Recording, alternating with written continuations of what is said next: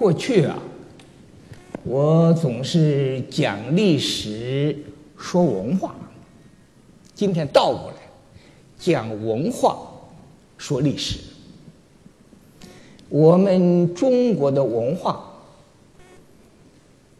经过我研究，我认为基本上有五种经济文化类型。这个经济文化类型，应当说，至少从有甲骨文开始，一直到清朝末年，这五种经济文化类型。这五种经济文化类型，第一种叫做农耕文化，这不是我说的，因为大家都共识了。农耕文化主要是我们中国的中原地区，以农桑为主。我们国家大部分土地。大部分人以农耕为主，以农耕为生，这是一。第二就是草原文化，比如说蒙古，哎，它是一牛羊之皮，食牛羊之肉，天苍苍，野茫茫。风吹草低见牛羊，说的就是这种草原文化。第三种，过去没怎么没说，我这几年研究一个小的成果，就是森林文化，就是生存的形态以森林为主。那么生活来源呢是渔猎，哎，冬天的时候打猎，天暖和了，河开了，捕鱼，过着渔猎的生活。第四一种就是高原文化，我们西部高原。第五一种就是沿海跟沿海的岛屿的海洋文化。我觉得，我们古代中国历史文化或者叫做经济文化的类型，主要有这五种。这五种啊，我们在座的大部分是汉族，大部分是农耕文化，这个范围多大？这个范围，我是指以明朝和清朝，呃，最强盛的时候算。我们明清的时候，中国最强盛的时候，国土面积一千四百万平方公里。我们今天是九百六。前两天一个人问我，严老师，呃，清朝宣统年间领土面积多少？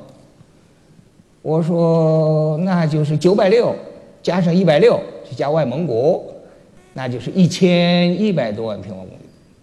那么明清强盛的时候多大？一千四百万平方公里。这一千四百万平方公里土地农耕化占多大面积？我原来呀也觉得特别大，啊，几乎是最大的。就科学的东西啊，就怕具体的分析。那天我就拿个地图，我一个省一个省加。你比如说，我们农耕文化，中原地区，河南、河北、山东、山西啊，陕西、甘肃，那面呢是江苏、安徽、浙江、福建啊，再往南，湖南、湖北，那么四川。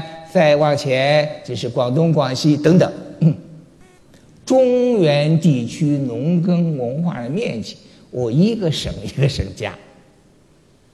诸位啊，江苏省啊才十万平方公里，浙江省十万平方公里，中原地区核心地区的面积，农耕文化的面积，加在一起三百万平方公里多一点。大家就觉得可能不止这么一点。你要信的话就信，你要不信的话，我给那个统计数字，你你你算一算看，就是这样。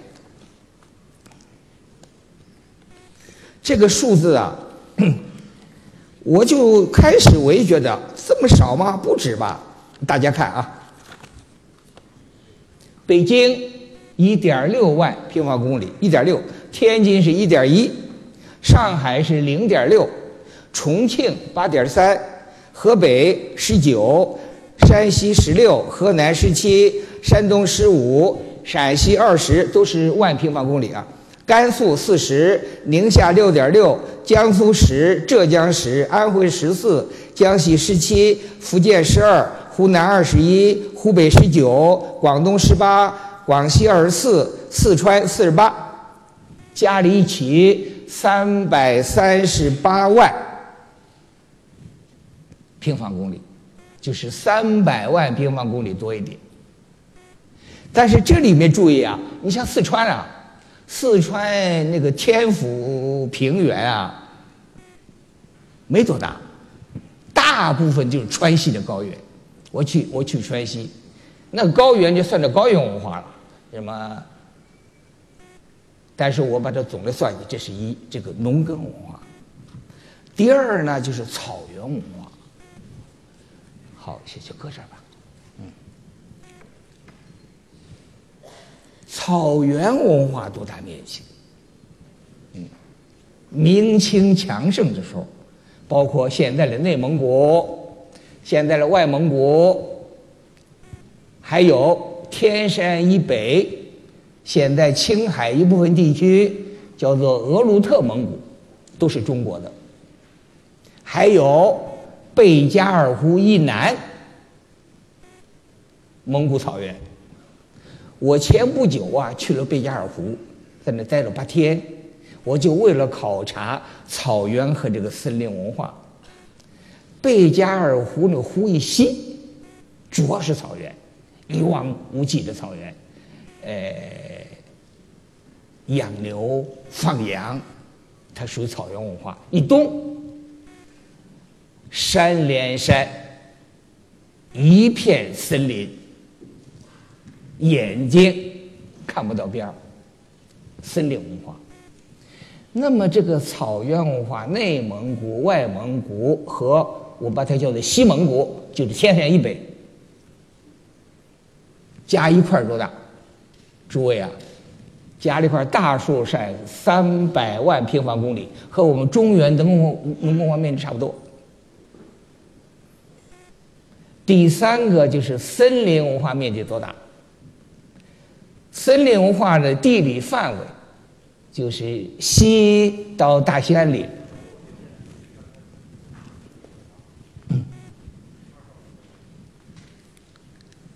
这是清朝强盛时候中国的全图，这是外蒙古，啊，这里头是内蒙古，这面呢就是天山，天山以北的这个地方，啊，是叫额鲁特蒙古。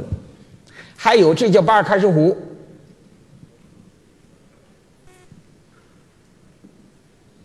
在这里，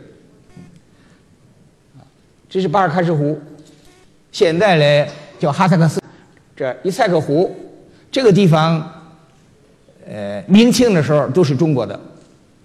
那么这个草原面积，从外兴安岭算，从大兴安岭算以西，长城以北到这么贝加尔湖以南。这个面积多大？诸位啊，三百万平方公里还多一点，三个三百万了。那么森林文化面积多大？森林文化面积大体上长城以北，包括现在的辽宁、吉林、黑龙江三个省，包括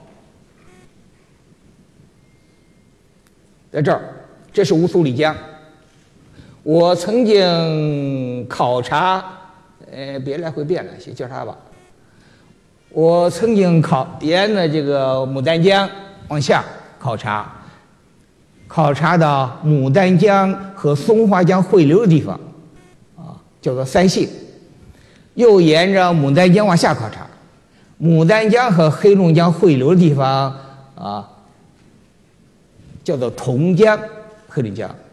我又沿着乌苏里江往下考察，沿着乌苏里江一直往下考察，考察到哪儿呢？考察到我们中国叫伯利，俄国名字叫哈布罗斯克，啊，再往下就是黑龙江下游，黑龙江的入海海口那个岛。中国名字叫快岛，俄国名字叫萨哈林岛。从这儿萨哈林岛往西，啊，一直到贝加尔湖这一块，整个这一块面积多大？面积超过三百万平方公里。诸位啊，这是四个三百万了：农耕文化三百万，草原文化三百万。森林文化三百万，这三个三百万，还有高原文化，就是我们中国西部，我们中国西部就是青藏高原这儿。青藏高原呐，诸位，青藏高原二百五十万平方公里，这个土地，云贵高原。五十万平方公里，这两个加一起多少啊？就三百万平方公里，就是我们中国高原文化面积大数算啊，大约三百万平方公里，这是四个三百万了，三四一千二百万，啊，这是大数了，因为中间还有零头，还有海洋文化，海洋文化呢，从这个。从黑龙江，从乌苏里江，从这个地方，从大的海峡，这块岛，现在俄国叫萨尔林岛，这个口叫黑龙江入海的海口。你看黑龙江是临海的，接着往南吉林是临海的，接着往南辽宁是临海的，辽宁往南，现在的河北是临海的，天津临海，再往南山东临海。再往南，江苏临海；再往南，浙江临海；再往南，福建靠海；再往南，广东、广西靠海；再往南，海南岛。这个文化的特点，我把它叫做海洋文化。我们中国海洋文化在古代不得了啊！往南到什么地方？往南到曾母暗沙。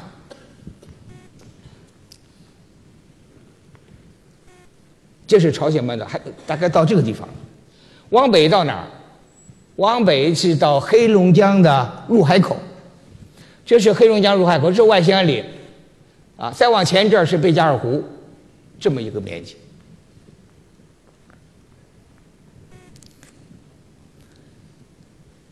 这个海洋文化，诸位，从黑龙江入海口，啊，沃霍斯克海。往南一直到南沙群岛的南端，曾曼沙。从北京到黑龙江入海口，就到最北端，大约五千公里，大约就是一万华里。从北往南，啊，到广州大约两千多公里，啊，到曾曼沙。大约五千公里，一万公里，一万华里，就是我们国家强盛的时候，从北到南，大约一万公里。这个曾母暗沙呀，它是个这个礁，啊，涨潮的时候就淹没了，退潮就显出来。我去马来西亚讲学。讲完了以后，他们演讲说：“他说，我们可以有两天时间陪你看一个玩会儿，呃，看赌城，马来西亚赌城，哦，他说亚洲一个大的赌城，啊，大陆来人都看。我说我不看，你看什么？我说我看马六甲，为什么？我说麻烦您陪我去，他们就陪我去了。马六甲有个庙，就是郑和庙，纪念郑和的。马六甲呀，贴近赤道，贴近赤道，就在新加坡南端那儿。就是我们国家的这个这个领海往那南端的贴近赤道了，远远在菲律宾的南面。因为它这个底，我们这个地图现在这样，是菲律宾的最南端，还在宗马沙的北面呢。后来我又到新加坡去参加学术活动，他说严教授是我们新开了一个赌城，叫圣淘沙，是个岛，在岛上建，非常现代化，比美国那个赌城还现代化，他你去看看。他刚开，我我说不看。他说你看什么？我说马六甲，请你们陪我看吧。我就去看马六甲。我一而再再而三的看马六甲，为什么呢？就是亲身体会一下我们国家的领土领海往南最远到什么地方。你站在马六甲那个地方看那个曾曼沙，是眼睛往下看，稍微往北一点。我去海参崴，现在俄国名叫弗拉基沃斯托克。啊，我去俄国名字叫 啊，我们中国名字叫伯利，啊，俄国名叫哈布洛斯克。我为什么去啊？那么老远去啊？我就是体验一下我们国家强盛的时候，北面什么样子。我还要去西伯利亚，所以我今年夏天我去了西伯利亚，我就考察这个西伯利亚。苏武牧羊啊，就是贝加尔湖啊！我在贝加尔湖湖上，湖里面住了三天。这个湖南北多大？这条这个湖啊，南北是六百七十六公里，接近于从北京到到郑州这么大。那个水呀，是非常清澈，天湛蓝湛蓝的，旁边就是一片森林，那个车开的开一天全是森林。我说我说拼命照照那森林，我说我讲的森林文化，这是一个很重要一个典型的案例。我们国家这五种基本的文化形态。农耕文化、草原文化、森林文化、高原文化和海洋文化，面积陆地面大体差不多，就是四百多万平方公里。嗯，农耕文化在我们历史上占主导地位，主要王朝的建立者都是农耕文化，这个大家都知道。草原文化建立过全国政权。就是元代的蒙古建立的草原政权。有人就说这是元代不是中国的，我个人觉得这是不可以接受的，不可以接受的。元代就是中国的。我讲一个故事给大家听。我去外蒙古乌兰巴托参加一个国际学术研讨会，蒙古科学院的一个教授。有个发言，我也发言，我说蒙古在元代、明代、清代都是属于中国的。这位教授说：“说严教授，我不赞成。蒙古在元代的时候，中国属于蒙古。我说你错了，哎，你没有历史根据，我可以举出历史根据的，证明元代蒙古是中国的。”他说严教授，我要坚持一点：元代中国属于蒙古的。我们俩就就争论起来了。散了会，这位教授还是挺好，就我我说严教授，从一个历史学家来说，元代蒙古是中国的，但是我们政府的观点，政府的观点，元代中国是蒙古的。我会上要坚持我们政府观点，会下我是学者，我同意你的观点。元代蒙古是中国的，所以这个问题啊，不能掉以轻心啊。我们考证成吉思汗出生在中国，蒙古一些学者说不是，出生在外蒙古，就是这个，所以这个问题是是个原则问题。这个草原文化建立过政权，就是元朝，所以我们要承认，啊，元朝是中国的政权，可以是蒙古族建立的，但是政权性质是中国的一个部分。那么森林文化建立过政权没有？就是清朝。清朝是属于森林文化，建立全国政权。清朝是中国的，还是清朝时候中国是满洲的？这是个原则问题。啊。有些人给我辩，说清朝不是中国，满洲人不中是外国人。我在一所高校，一个同学就讲，演讲时我认为康熙是外国人。我说好啊好，啊，我说你说这是哪国人？你说现在就说。他不说。我说我明确跟你说，你说哪国人，哪国那个总统就给你颁发一个特大的全金的奖章，用什么？你把国卖了。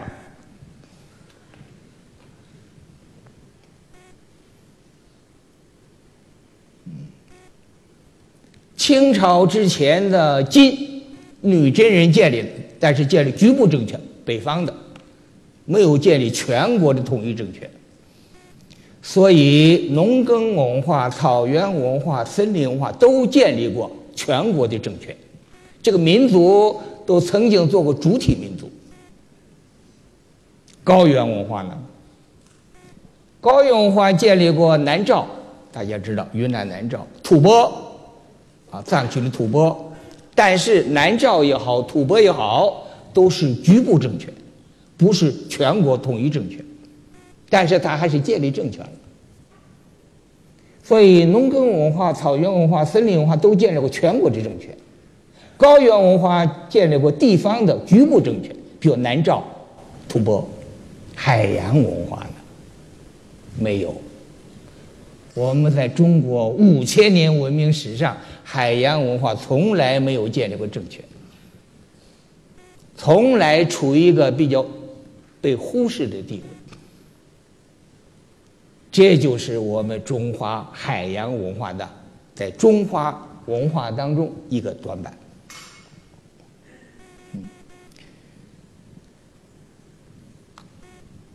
我们回顾一下中国的历史，中国我们通常说五千年文明史，但是有记载的。文明史就是甲骨文开始，到现在三千年多一点。那么甲骨文之前的历史，三皇五帝，包括夏朝，我个人把它叫做考古的历史和传说的历史。从有甲骨文的商朝开始，就变成了有文字的历史、文明的历史。所以我们中华五千年文明的历史两段。前一段是考古的传说时代，后一段是有文字记载的文明的时代。那么有文有文字记载的呢？从商朝开始。从商朝开始，商和周两个朝代，这两个朝没皇帝，都是王。商朝都是王，周朝也是王，所以我把商和周这两个朝代叫做王朝的历史。这一千年。从秦始皇开始，冠兴二百二十一年，到宣统三年，一共是两千一百三十二年。这特点有皇帝，从秦始皇开始有皇帝，一直到宣统最后有皇帝。这两千一百三十二年是帝制的历，有皇帝的历史。这两千一百三十二年分两段，前一段后一段。就秦始皇到唐前一段，唐以后两宋、辽金、元、明清。大数算一千年，所以我们中国三千的历史啊，有文字记载里大概三段：第一段商周，第二秦到唐，第三两宋、西夏、辽金、元、明、清。一段一千年上下，或者一千年多一点。第一个一千年，就商周这一千年，大家都很熟悉啊。战争融合，春秋五霸、战国七雄，打来打去呀，打来打去，我们可以看出一个历史现象，就是农耕文化。在那儿斗争和融合，就商朝和周朝这两朝，大数算一千年啊，是中原农耕文化自己内部在那儿争夺融合。这一千年呢，诸位，啊，嗯，这一千年变化很大，这一千年。是一个经济文化大发展的时期，也是经济文化大融合的时期。强凌弱，众暴寡，战争频繁，动荡不安。春秋五霸，战国七雄，各国之间今天互为盟邦，明天就变成互为的敌人。合纵连横，争霸战争。特别是东周以来，啊，就是周朝的都城原来在长安，现在是西安，啊，所以叫西周，它靠西部。后来东迁迁到洛阳，靠东了，叫东周。东周分春秋和战国，打来打去，我算了一下，就是八块北方四块南方四块北方四块，第一是齐鲁，齐鲁文化；第二是燕赵文化，现在的河北河南一部分；第三，秦晋文化，山西、陕西包括甘肃；第四，河洛文化，河出图，洛出书，河洛就是黄河的洛阳、开封之间，黄河中游这一段，河的南岸、北岸这一段。主要这四个板块在那儿互相碰撞，齐鲁、燕赵、这个秦晋和河洛之间在争。那么江南呢，也是四块在那打。第一，吴越，以苏州为中心的吴和以杭州、绍兴，特别是绍兴为中心的越，吴越之争，吴越文化。湘楚文化，楚国，屈原那个楚国，主要在湖南、湖北这个地。第三，巴蜀文化，就四川这一带，啊，那个金沙滩、金沙遗址啊，等等，都在这儿。三星堆的遗址啊，都在这个地方。第四，岭南文化，主要是两广。所以春秋战国，北方四个经济文化板块。南方四个经济文化彼此这战争融合，到公元前二百二十一年统一了，啊，秦始皇统一了，统一六国。这大数算一千年了，文化大发展。殷商甲骨文、周钟鼎文、商周的青铜器、西周的石鼓文。都是这个时期华夏的珍宝，孔子的《论语》，老子的《道德经》，《诗经》的情志，《周易》的智慧，《孙子兵法》，屈原《离骚》，诸子百家，镜像争鸣，那个思想真，思想精华，令人惊叹。这个时期在人类文明史上闪烁了一道光辉。但是，有碰撞，有斗争，有融合，就要有代价，为此付出了巨大的代价。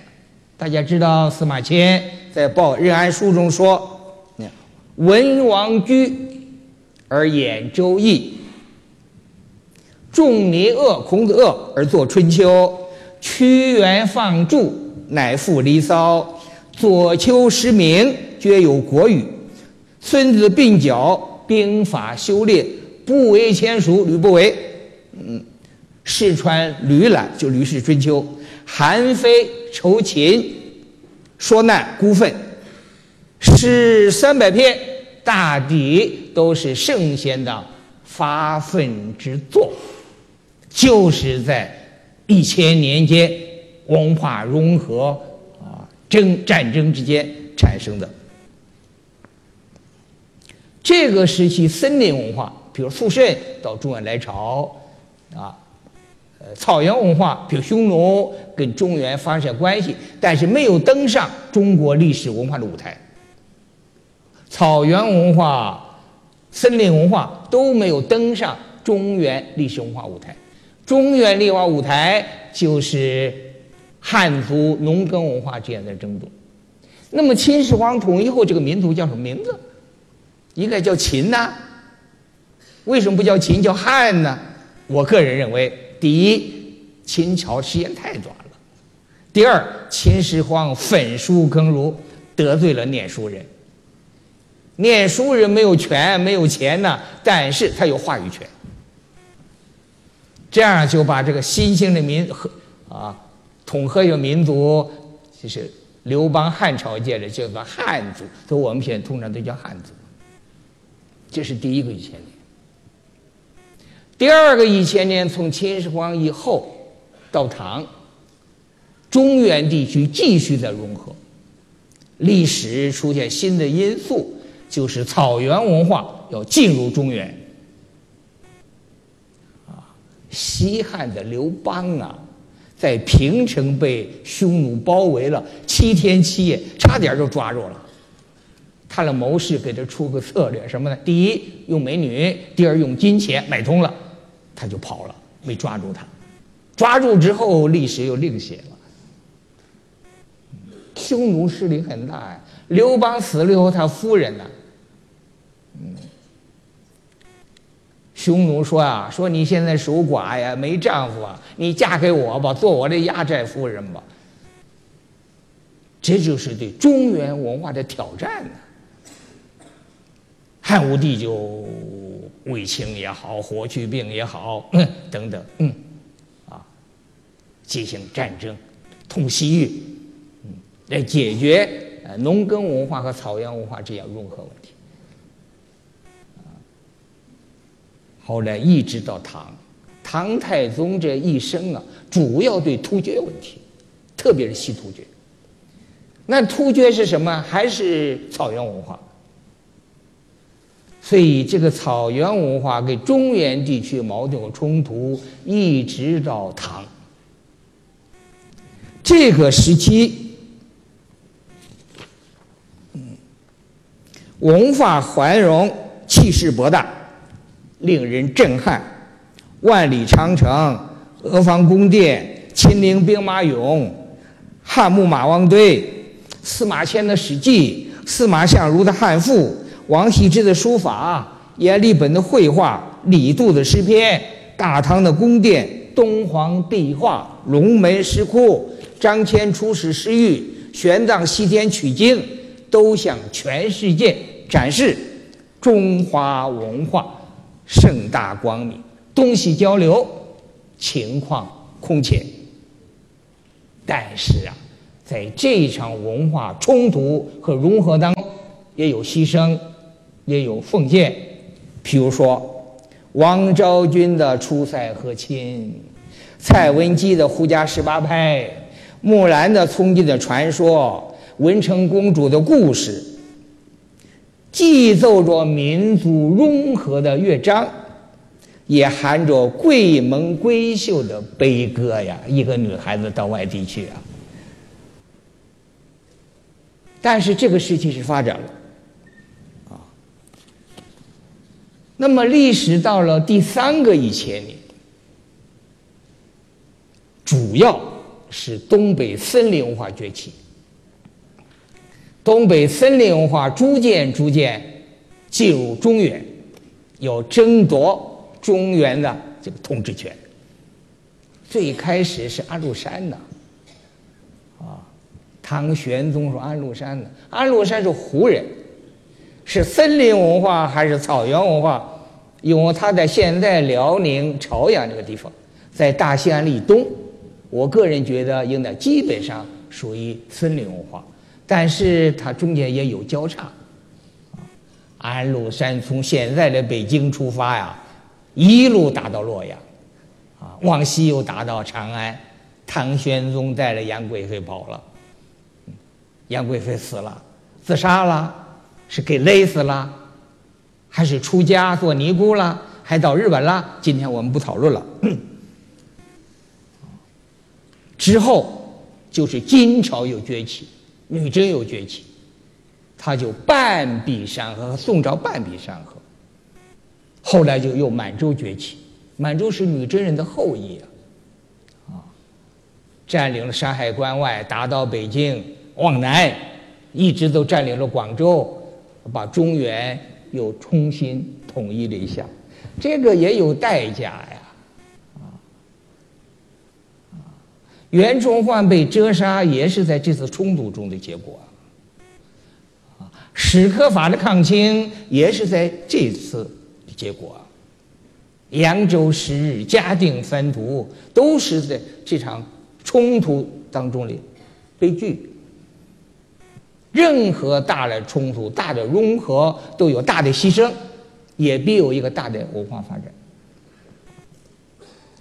我们可以看出来呀，第一个一千年海洋文化排在外呢。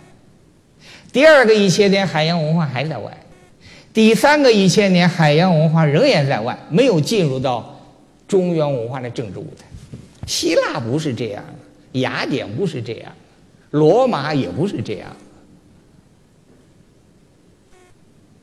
这里头有一个问题，就是中原的农耕文化、西北草原文化、东北森林文化、西部高原文化都缺少海洋文化的基因。那么有人就说了：“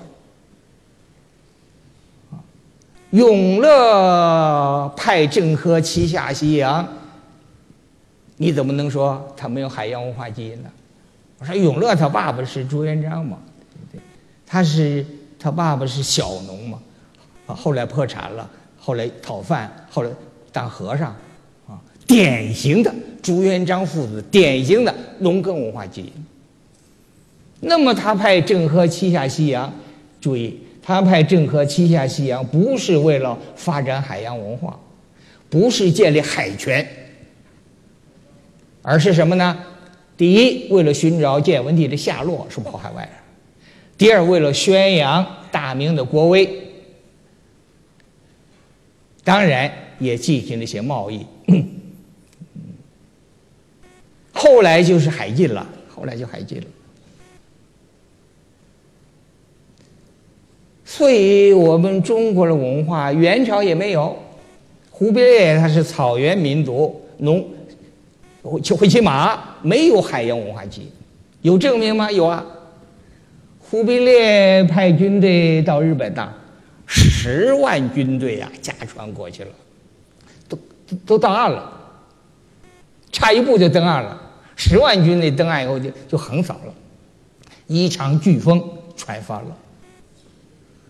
生着活着回到元大都的几个人？诸位啊，十万人，三至五个人回来了。我说，他这次战争失败原因很多，其中一样他没有海洋文化基因，不了解海洋的气候、海洋的风向，什么时候打合适？明朝没有，那倭寇从海上侵犯呐，从辽东一直到两广啊。没有建立强大的海军同倭寇来斗争，戚继光打赢了。戚继光是我们中国历史上第一个反抗外来侵略并且取得胜利的英雄。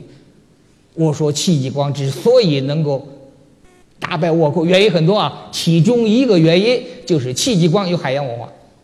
戚继光山东蓬莱人啊，大家去过蓬莱的水城啊。啊，戚光有水兵，有有船队，他知道涨潮退潮的规律。那到了清朝，清朝还没有，清朝是马上民族，骑马射猎可以，海洋文化基因没有，努尔哈赤没有，皇太极没有，多尔衮没有，顺治没有，康熙也没有。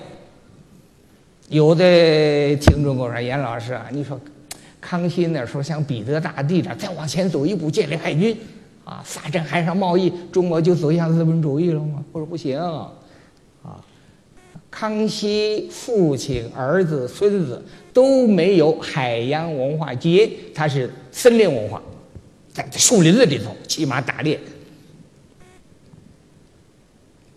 结果。从有甲骨文字开始到清朝三千多年，海洋文化一直是个缺白。本来这个黑龙江入海口是中国的，俄国占了。吉林这个入海口就是图们江入海口是中国的。前两年我去了，那有个界石石头啊。那么是俄国的，那么是现在叫北朝鲜的，中国没有出海口。本来图滨江出海口，图滨江中国的，那个鸭绿江，这个鸭绿江的出海口，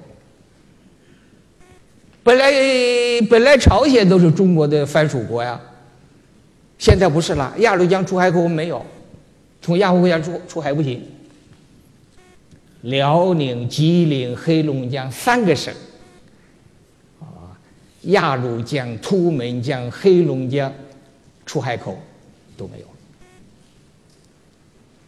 我觉得呀，他们帝王个人有责任，要批评。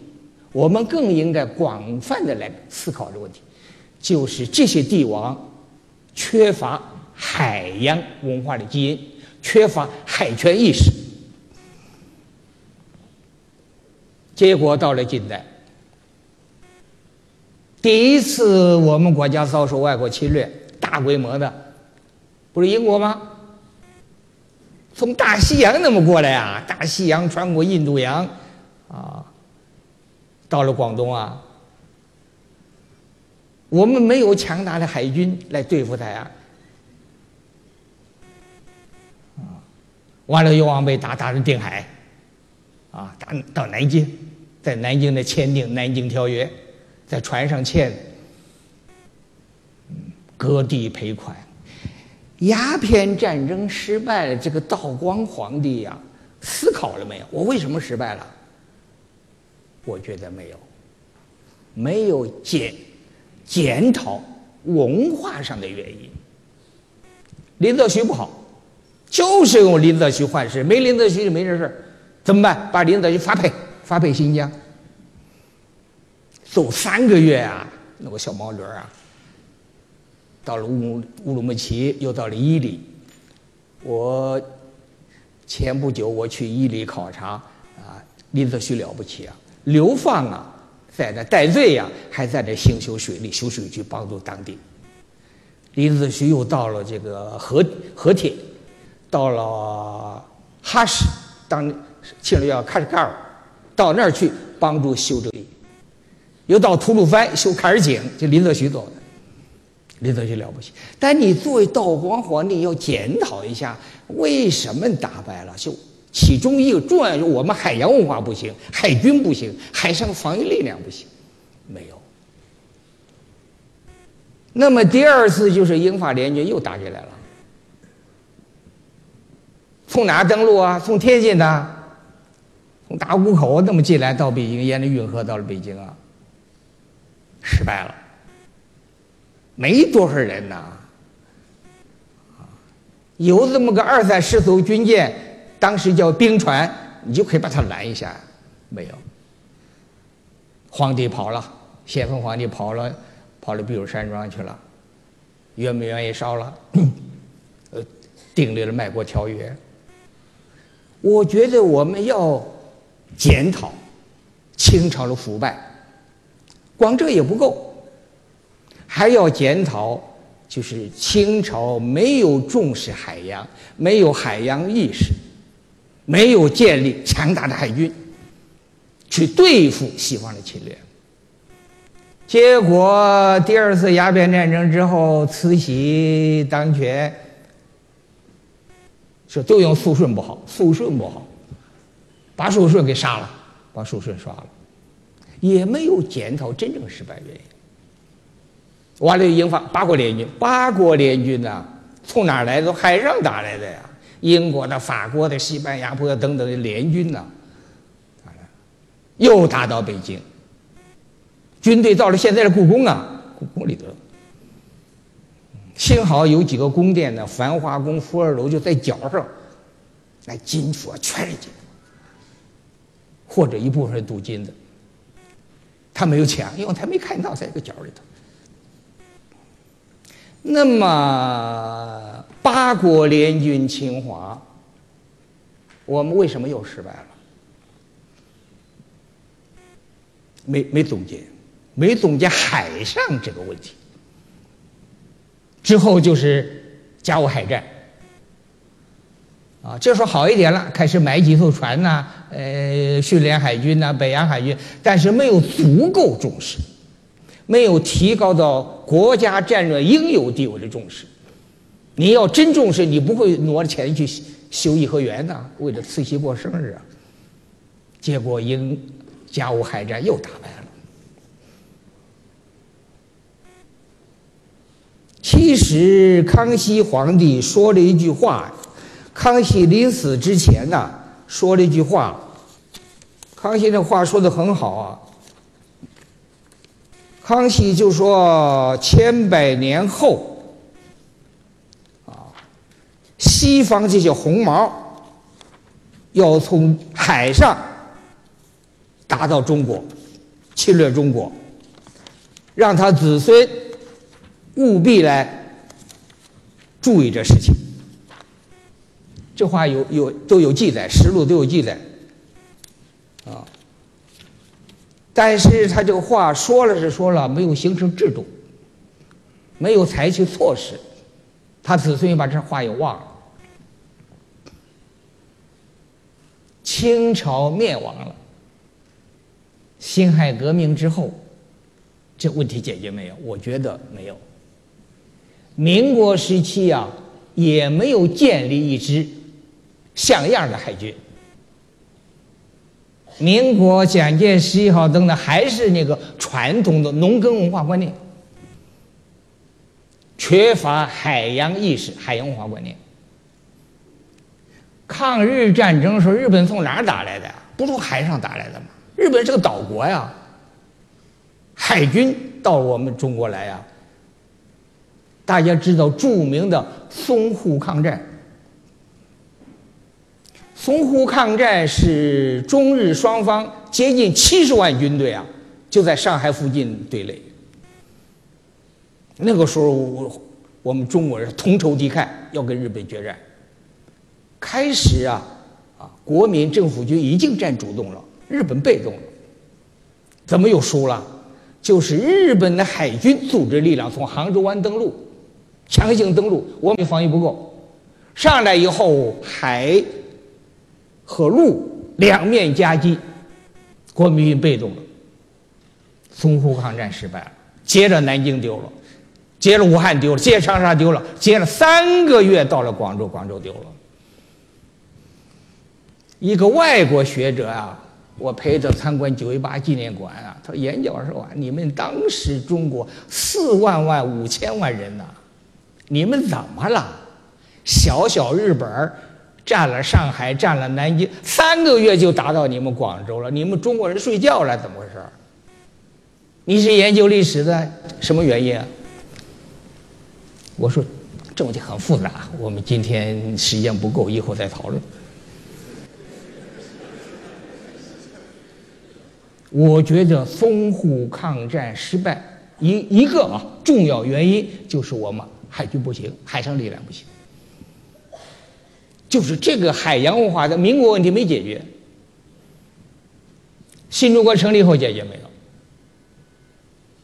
我觉得新中国成立比过去重视了，建立了海军，呃，发展鱼雷，呃重视了，但是不够。你怎么证明不够啊？我们没有航空母舰，美国有哎，英国有，法国有，印度有，泰国都有，泰国都有航空母舰，中国没有。我去三沙市，啊，我给那官兵做报告。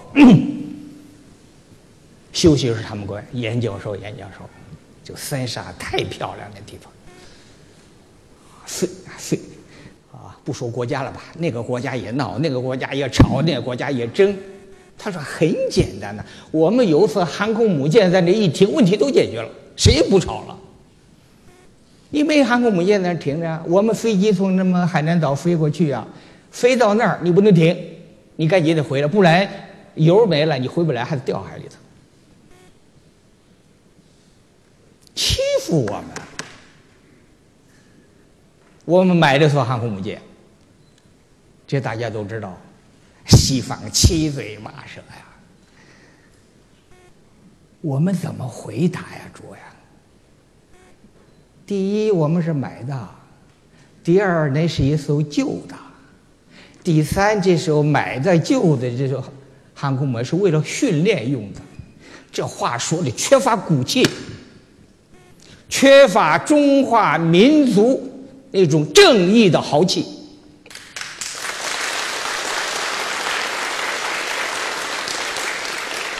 应当理直气壮的、满怀信心的回答国外那些噪音。堂堂中华人民共和国，十三万万人口，九百六十万公里土地。两万多公里海疆，你美国有航空母舰，英国有，法国有，印度有，泰国有，难道我就不能有吗？我告诉你，不但要买，我还要造，不但要一艘，要造两艘、三艘、四艘、五艘、六艘。我买航空母舰训练军队，不是为了训练的，为打仗。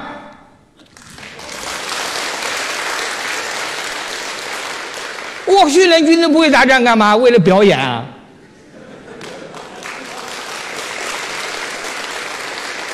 但是我有一条，人不犯我，我我不犯人。你不侵略我，我不打你；你侵略我，我就用这航空母舰打你。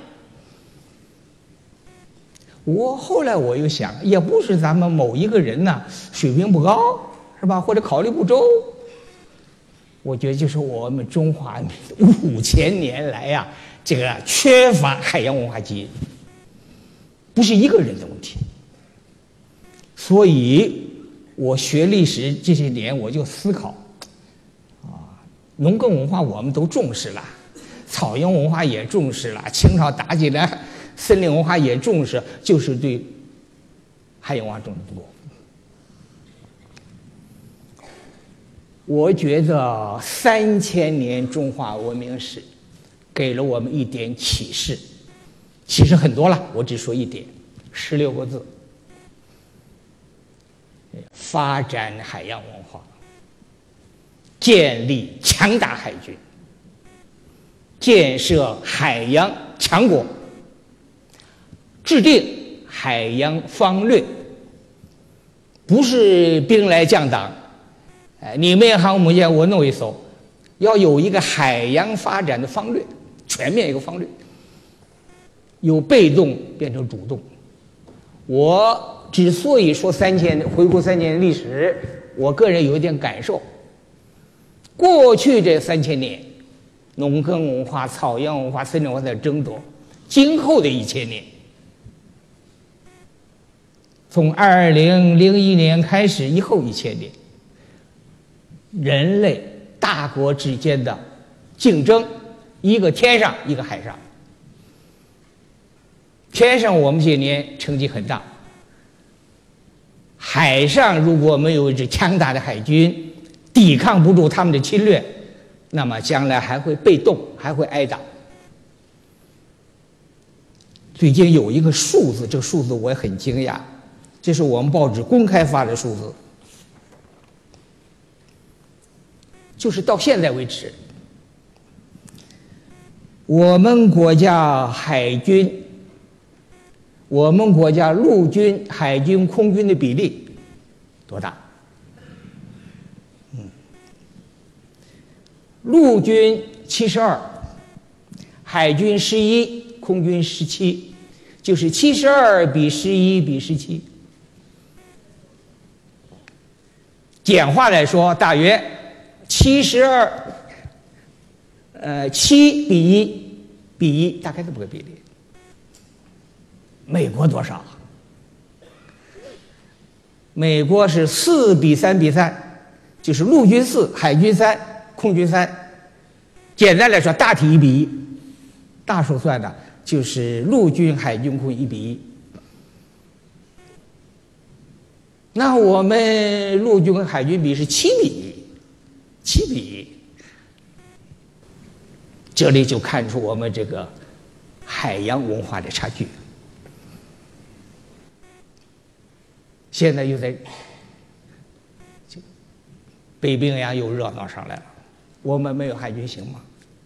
一艘航空母舰行吗？两艘行吗？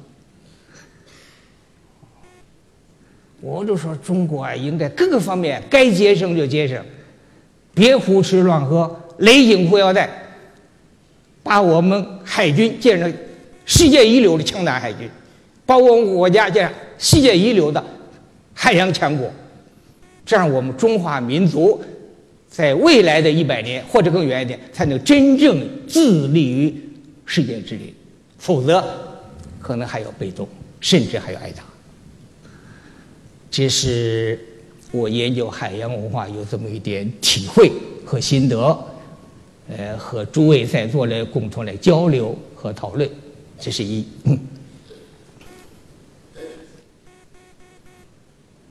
在学习历史当中，我还有一点感受，这是一点。今天主要要说一点，呃。咱们主持活动的领导说：“严老师，你是不是再讲一点其他的？” 我说：“好吧，再加一点吧。”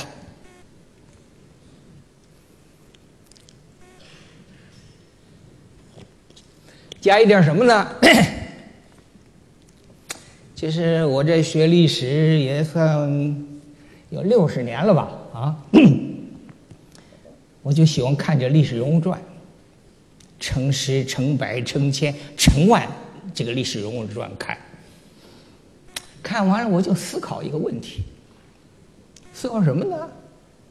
我发现呢，历史人物啊，成功者少，失败者多。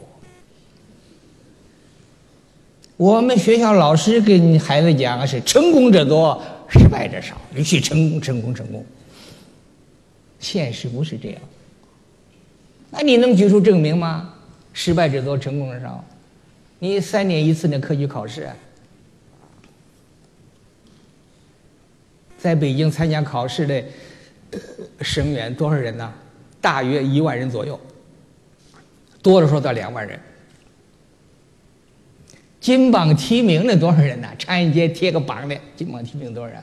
少的时候八十几个人，多的时候三百多人。大体上。特别清上三百人人左右，一万多人参加考试啊，啊，金榜题名才三百多，连零头都不够，大部分名落孙山，是吧？所以我说，成功者少，失败者多。就是考中了，中了进士了，三百多人之内，不分配工作啊，禁止不分配工作，你取得就业的资格，不分配工作。什么时候分配啊？那个直线的圈儿有一个坑了，你再补上一个萝卜。没有，你还是个资格，你你你不能做官。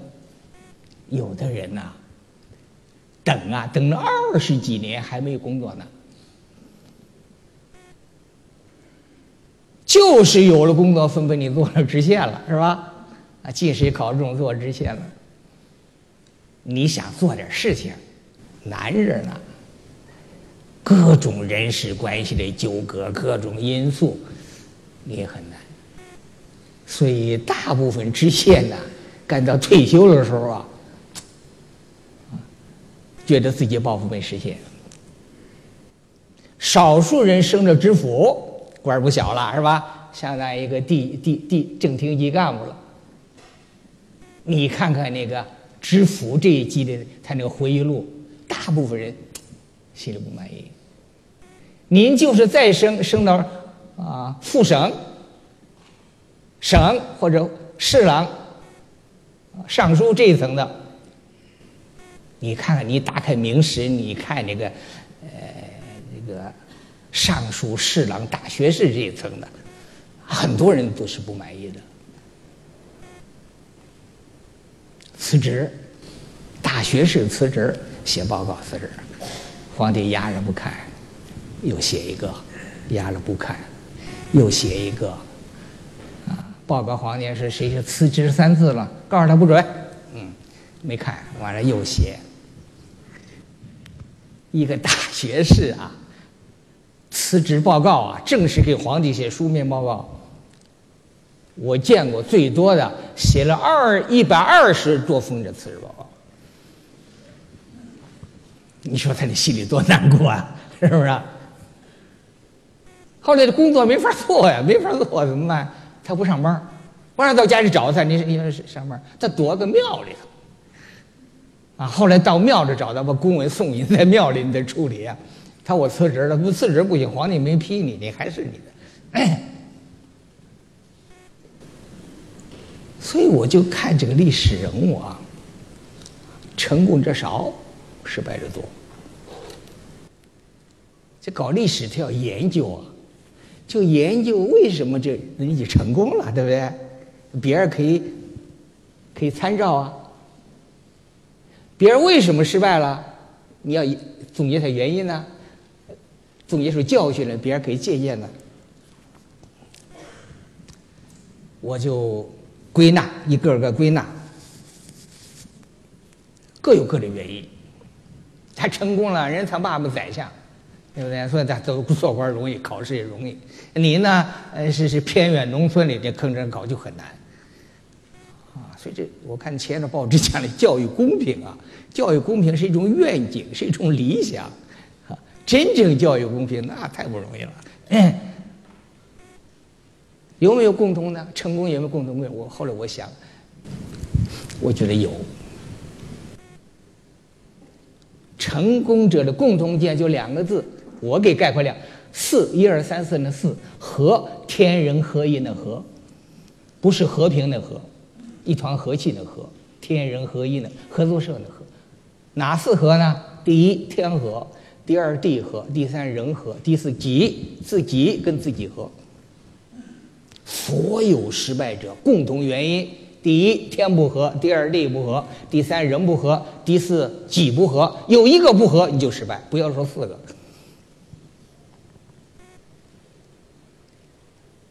那记者有时候问杨老，能具体说说不能？我说好吧，具体说说吧。第一是天和，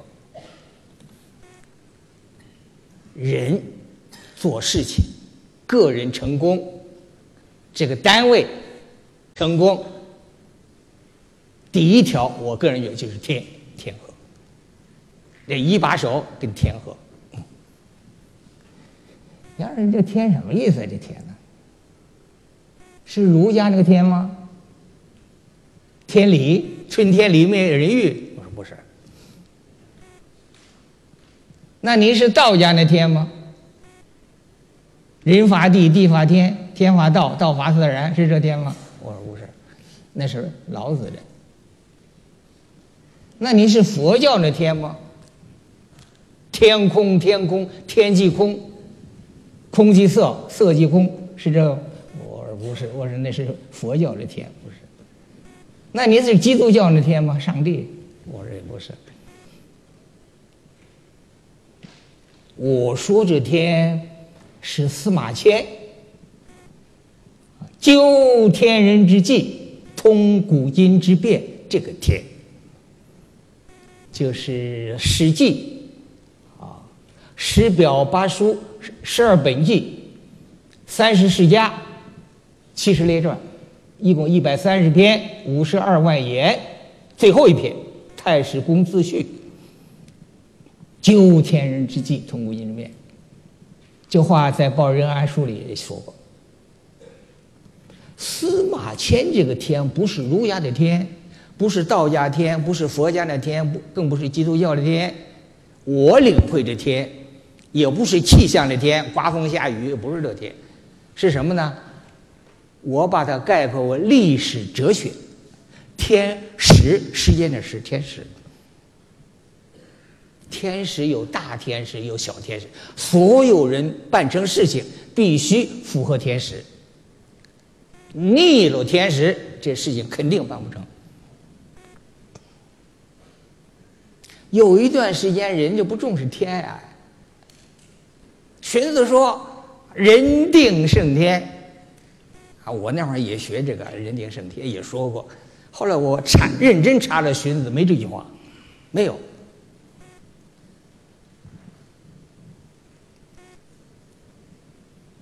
不敬天呐！您您看古代，北京叫什么呢？叫顺天府啊。明清都叫顺天府。南京叫什么呢？叫应天府。沈阳是清朝的刘都，叫什么呢？叫奉天府。嘉靖皇帝的老家，他当皇帝的老家奉什么？叫承天府。你看，都是天。那时候的知识分子，那时候官员傻吗？也不傻呀。他为什么叫天呢？皇城的正门，明朝叫承天门，清朝改了叫天安门，这天字没改，天字没改改。努尔哈赤年号叫天命，不是随便起的。皇太极的年号叫天聪，聪明的聪，都带天。就是古人呐，很重这个天，敬这个天，顺这个天，应这个天。有人不是，那江青不说吗？我和尚打伞，无法无天。您江青可以无法无天呢，我们不能照你那么做呀，对不对？我们都在监狱里待着去，我们任何一个人。人生首先要处理好跟天的关系，怎么处理啊？天对任何人是公平的，不因为你有钱对你恩惠，因为你有权有势对你一样，男女老幼、贫富贵贱，在天面前是平等的。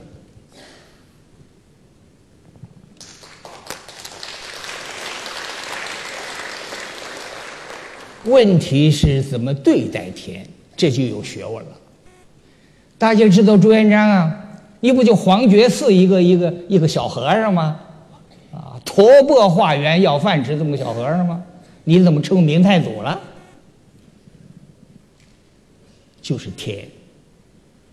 啊，有个大学者叫魏源，他说：“嗯，大天时绝兴亡，国家兴亡。”小天时绝立顿刀的那个立顿，朱元璋就赶上五百年一遇的大天时。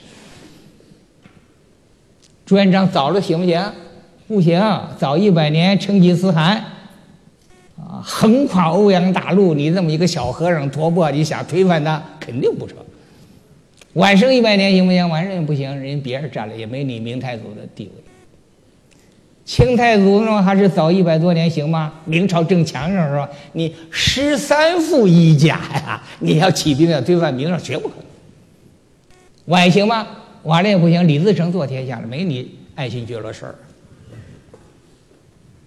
同样，孙中山先生早行吗？康熙的时候行吗？康乾盛世的时候，那黄花岗七十二个烈士能推翻这清朝吗？肯定推翻不了。晚了行吗？晚了也不行。天时很重要，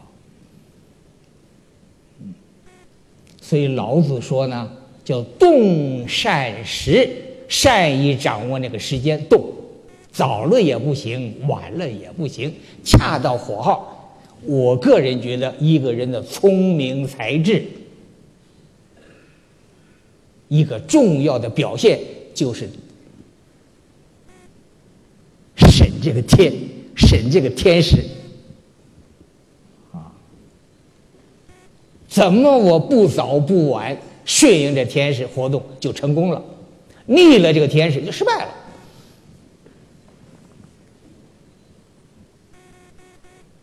多尔衮和李自成山海关之战，诸位就差三天啊，就差三天。你晚三天，你就吴三桂打败了，没有吴三桂跟多尔衮的联盟，你你就就另一说了。明清三二湖之战啊，明朝号称四十七万军的号称，实际二十多万军队集中在一个村子里打仗。就差一天，诸位啊，就差一天。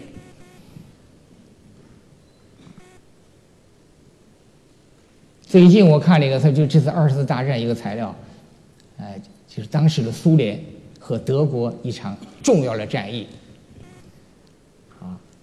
这个苏联军队得到了个情报，这个情报边上是假的，是故意啊反间计，这个元帅断定是真的，提前了。十分钟就是十分钟，晚十分钟就就败了，提前了十分钟掌握了时间，就把德国这个阵线摧毁了，这个重一个重要战役取胜，这个天时太重要了，军队更明显，军队有差十分钟就决定胜败，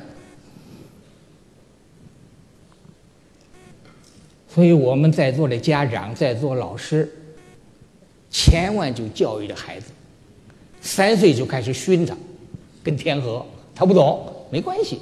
过去那小孩背四书五经啊，他根本不懂。慢慢大了，一体会就懂了。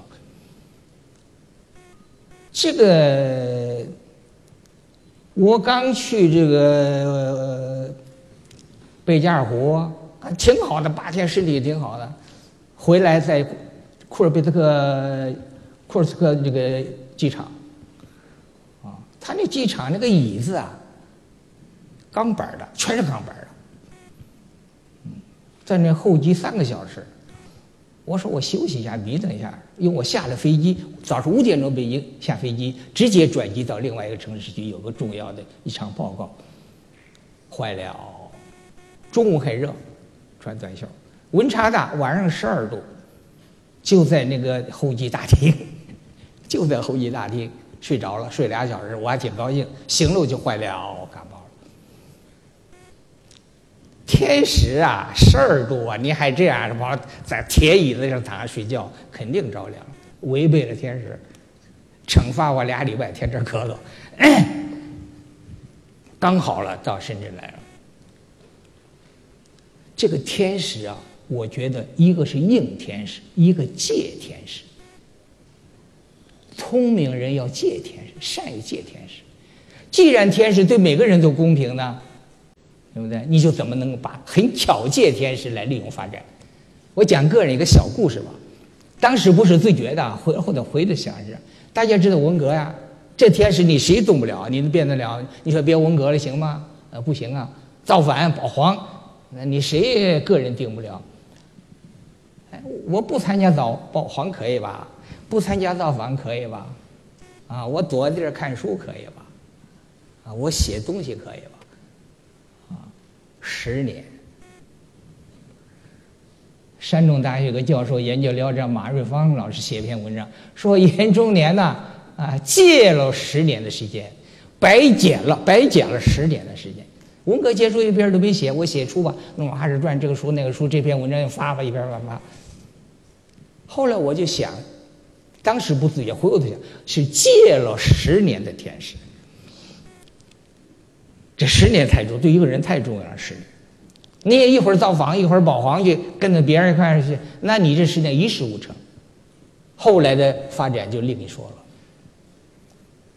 所以我就悟出一个道理了：，就人的聪明，重要一个表现就是善于巧妙的利用天时，借用天时来发展。我们深圳原来就是小渔村嘛，现在一千多万人口一个大都会，就是借了改革开放这个天时啊！你没这个天时行吗？你在文革时行吗？资本主义尾巴就给你割了，你你还想发展？不可能，就借用了改革开放的天时，啊，就发展起来了。个人也是这样。第二，地和跟着地和。地呀，是谁也离不开地。古今中外，男女老幼，白人黑人，多聪明人，多伟大，你不离不开地。你上了天了，你还得回来。一定要千方百计和地合。所有聪明人都是跟地合，跟地不合，肯定不行。五八年大跃进是跟地不合，人有多大胆，地有多高产。一亩地产小麦三十万斤。那肯定失败。怎么跟地合？在深圳怎么给深圳这个地合？利用深圳特点来发展。我去一个县，江苏一个县，苏北贫困县，现在哎生活很好了。他就是他这个县委书记，就想法跟地合。他这很穷，工业也不行，交通也不行，没法发展。他经过调查，他这是个海，这是个海，从这个海滩到里头十五华里，突然就下去了，啊，六十米深下去了。那这十五华里呢，水啊不没腰，一直往里走，走十五里地水都不没腰。到十五里突然下去了，就是六十米深，他就发现一个问题：这个地方可以做海港，做海港。那这十五华里怎么办？十五华里我我我修桥，水就这么深嘛，水就是还不到腰呢。十五华都是很浅，没钱，那就大伙儿这个大伙出资啊，修了十五华里个桥，在那个地方嘛。这个因为它水很浅了，就填了一个岛，露出水面啊，沙土填个岛。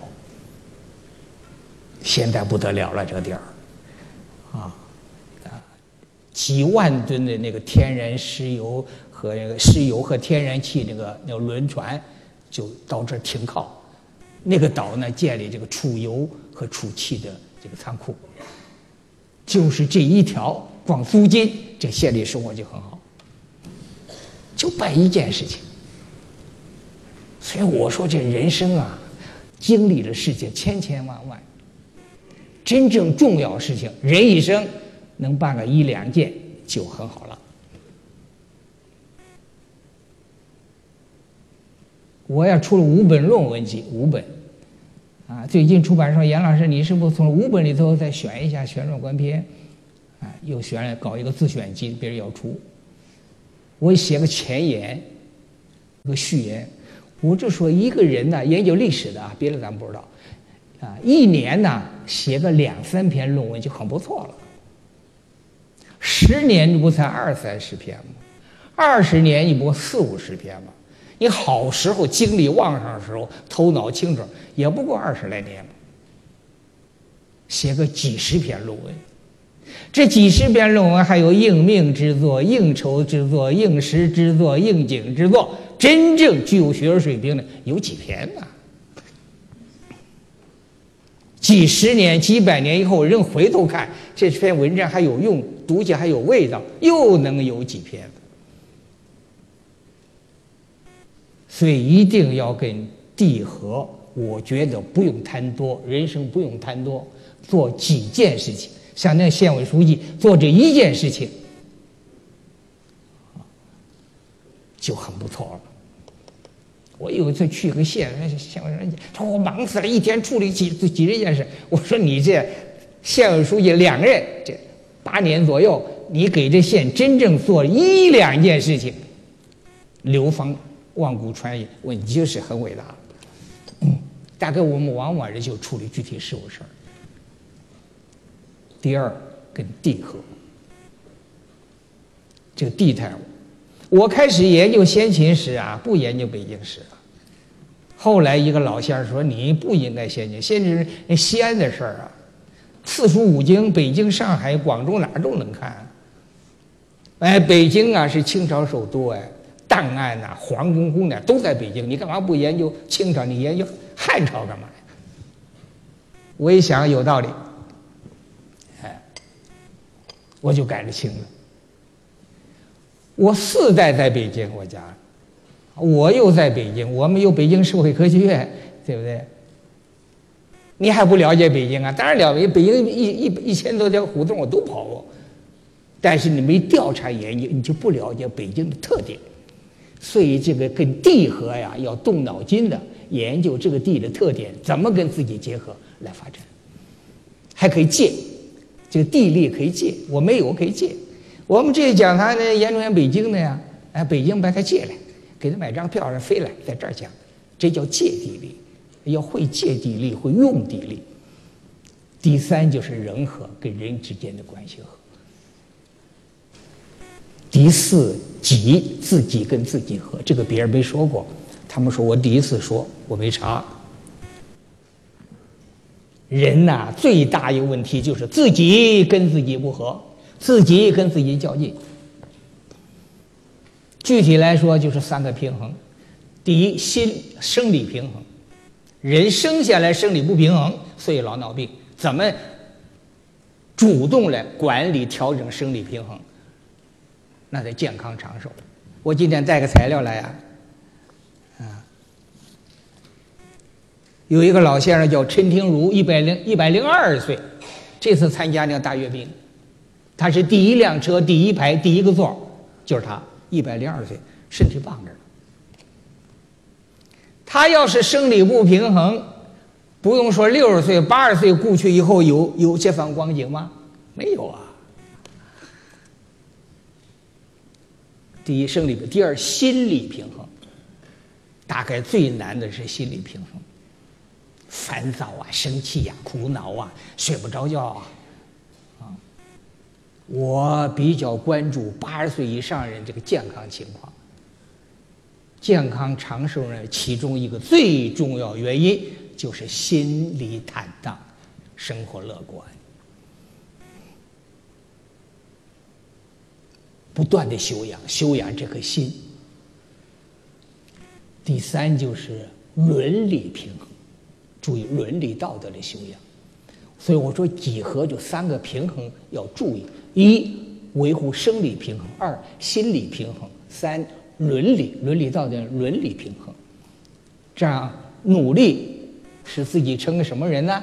就是大学说那个啊，大学之道在明明德，在亲民或者新民，在止于至善。哎，有记者问杨老师：“你做到了？”它是个过程啊，生命。终止那天就完了，生生命终止之前就不断的来调整，不断的想跟天和、跟地和、跟人和、跟地和，哎，来维护这平衡。这样，我们在座的，我有个想法，我说人生啊，按照现代社会三个三十年，第一个三十年是一到三十岁，主要是读书学习。第二个三十年呢是三十一到六十这个年龄，主要是工作。第三个三十年呢是从六十到九十这三十年。第一个三十年是第一爹妈管着，第二老师管着，也不自由，考学也很难。第二个三十年是领导管着呢，也很难。啊，第三个三十年爹妈也不管了，老师也不管了，领导也不管了。属于自己的人生，在这三十年里头啊，身体比较好一点，啊，生活自理，头脑清楚，啊，这平生一直想做的事情没做，把它做了，九十岁以后嘛，那就听天由命了，是不是？啊，能活到人家一百零二岁，不不不麻烦别人，但也很好。哎其实就能到九十岁。我说，前几天记者问杨你什么想？我说，我争取第三个三十年到九十岁之前，呃，头脑还算清楚，每天正常工作，哎就可以了。九十岁以后，九十岁生活能自理就可以了，啊，至于做多少那另说，呃，我呢就说这么多，啊，呃，哪儿说的不妥当，请请大家还有两位老师你们批评，谢谢，谢谢。